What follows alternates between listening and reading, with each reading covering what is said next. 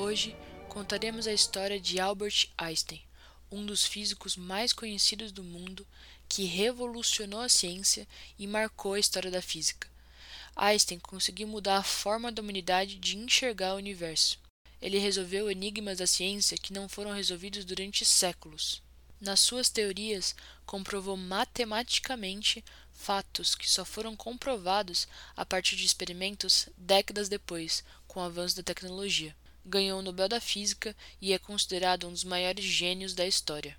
Mas nem sempre foi assim. Albert Einstein nasceu na Alemanha, na cidade de Ulm, em 1879, e ainda bebê se muda para a cidade de Munique. Na sua biografia, ele conta que seus pais eram muito preocupados com seu aprendizado, porque Einstein não conseguia falar até os 3 anos de idade. Com 6 anos, ele começou a tocar violino, obrigado pela sua mãe. E durante muito tempo, Einstein tocou violino por obrigação, mas com 13 anos, ele descobriu Mozart e se apaixonou pela música. Einstein tocou violino pela sua vida inteira e apelidou o seu violino de Lina. Dizia que seu amor pela música era um professor melhor do que a obrigação de ensaiar. Eu contei aqui um pouco da relação de Einstein com a música, porque é uma relação parecida que ele tem com o conhecimento. Apesar de não ir muito bem em matérias de letras, desde criança ele já se destacava em física e matemática. Porém, Einstein odiava a forma com que a escola funcionava. Ele sempre foi muito curioso. Um dos momentos mais marcantes da vida dele foi quando ganhou uma bússola do pai e ficou encantado com a forma que ela funcionava.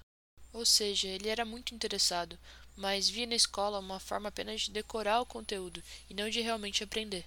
Por isso, com 15 anos, ele abandona a escola e se muda com o pai para a Itália. Em Milão, ele tinha bastante tempo livre para divagar sobre o universo e suas leis. Pouco tempo depois, ele se muda para a Suíça para tentar entrar em uma universidade, mas não consegue. Einstein reprova no primeiro vestibular que prestou para entrar na Universidade de Zurique. Depois de estudar durante 1 ano, Einstein consegue entrar na universidade. Lá, ele continua sendo um forte crítico do método de ensino.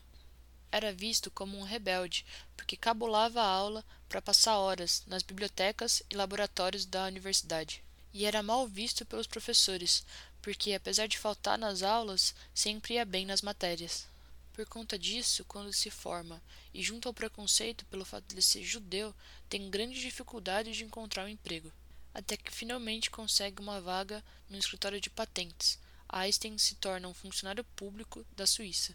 Enquanto trabalhava nesse escritório, Einstein fundou a Academia Olímpia com alguns amigos, um espaço em que discutiam filosofia, física, ciência e política, onde lia muito os textos de Karl Marx.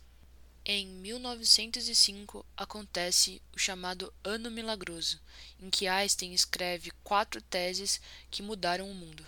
Neste ano, tinha 26 anos, quando escreveu sobre o efeito fotoelétrico, argumentando que a luz é composta por pequenas partículas, quando escreve sobre o movimento browniano, provando que a matéria é composta por átomos, quando teoriza sobre a relatividade especial, relacionando tempo e espaço e mostrando que o tempo é relativo, e finalmente quando cria a equação mais famosa do mundo, equivalendo massa e energia.